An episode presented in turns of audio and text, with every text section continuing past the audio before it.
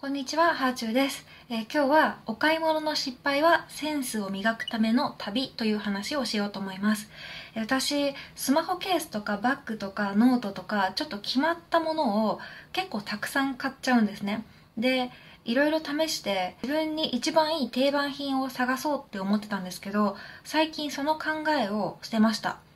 定番品を探そうって思ってると、一つゴールがあってそのゴールにたどり着くために他の商品の買い物は失敗っていうことになっちゃうけどでも、まあ、どんな商品もいいところも悪いところもあるんですよね。だから例えばストラップ付きのスマホケースを買うとストラップが付いてる分持ち歩きには便利だけどその分重くなるとかね。全部がパーフェクトな商品っていうのはなかなか出会わないんですよね。もちろんこれはもうぴったりだっていうような運命の買い物もあると思うんですけどただほとんどのものはこれができる代わりにこれができないみたいな感じで何かとトレードオフなんですよ。だからこの世に完璧なものがあって自分はまだそれに出会えていないだけっていう幻想みたいな考えを捨てようと思ってで一つ一つの買い物を失敗とか当たりっていう風にジャッジするんじゃなくってセンスを磨く旅をしているとかあとは試すのが趣味って思うことにしました。で、えー、と今もねスマホケースを今年買ったものだけ並べたんですけど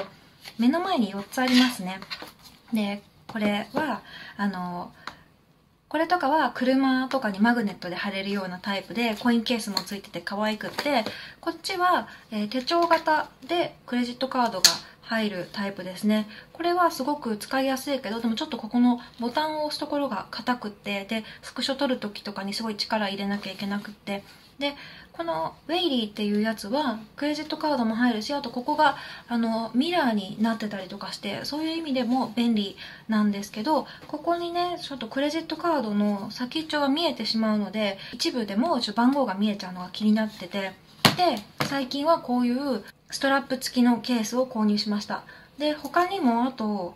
いくつかあるんですけどちょっと友達に貸したりとかしてますでこうやってたくさん買ってますっていうことを見せると買い物が下手な人に見えるかもしれないんですけどスマホケースにおかげで詳しくなってきたなと思っていて例えば友達がスマホケース探してる時にここはこういう良さがあるよだけどこうだよみたいなことが結構語れるようになってるんですよね。でもちろんこうお気に入りのケースっていうのもあるんですけどそれ以外も知ることでよりお気に入りの良さが際立ってくるというかなんか当たりだけのお買い物をするよりも失敗があるからこそ当たりの良さを語れるみたいなそんな感じで、うん、なんかこう全部糧になってるなって感じるんですね。で昔は買い物をしてちょっと失敗しちゃったりとか自分に合わなかったらお金無駄になっちゃったって思ってたんですけど最近はねもうね自分がこう繰り返し試したいものとかこだわりがあるものが分かったからこだわりがあるものに関してはいろいろ買って試してみてそれについて語れるようになろうっていう風に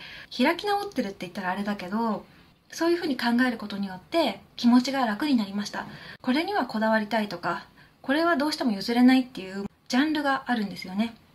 例えば文房具とかはやっぱいろいろ知りたいとかたくさん欲しいとかあと格用自分で使う用と鑑賞用と欲しいみたいな感じで結構あるんですよ。で私の場合はすごいお金がかかるっていうよりは本当に数千円とかで事足りるものが多いのでそういうものに関しては自分の研究対象だって思うことにしました。で研究対象だって思ってこうやってこれはここが良かったよっていう風にブログとか SNS で発信することによってなんか読者さんにいい情報とか物選びの基準とかそういうものをシェアできたらいいなっていうふうに思いました。好きなものの買い物って楽しみながら研究だって思ったらいいと思います。失敗イコール自分の落ち度って思ってしまうと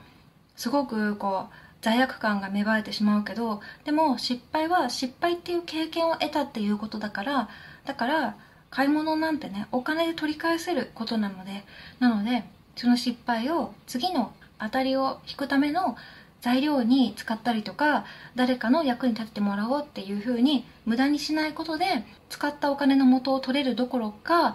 視野も広くなるんじゃないかというふうに思いました。ではではまた。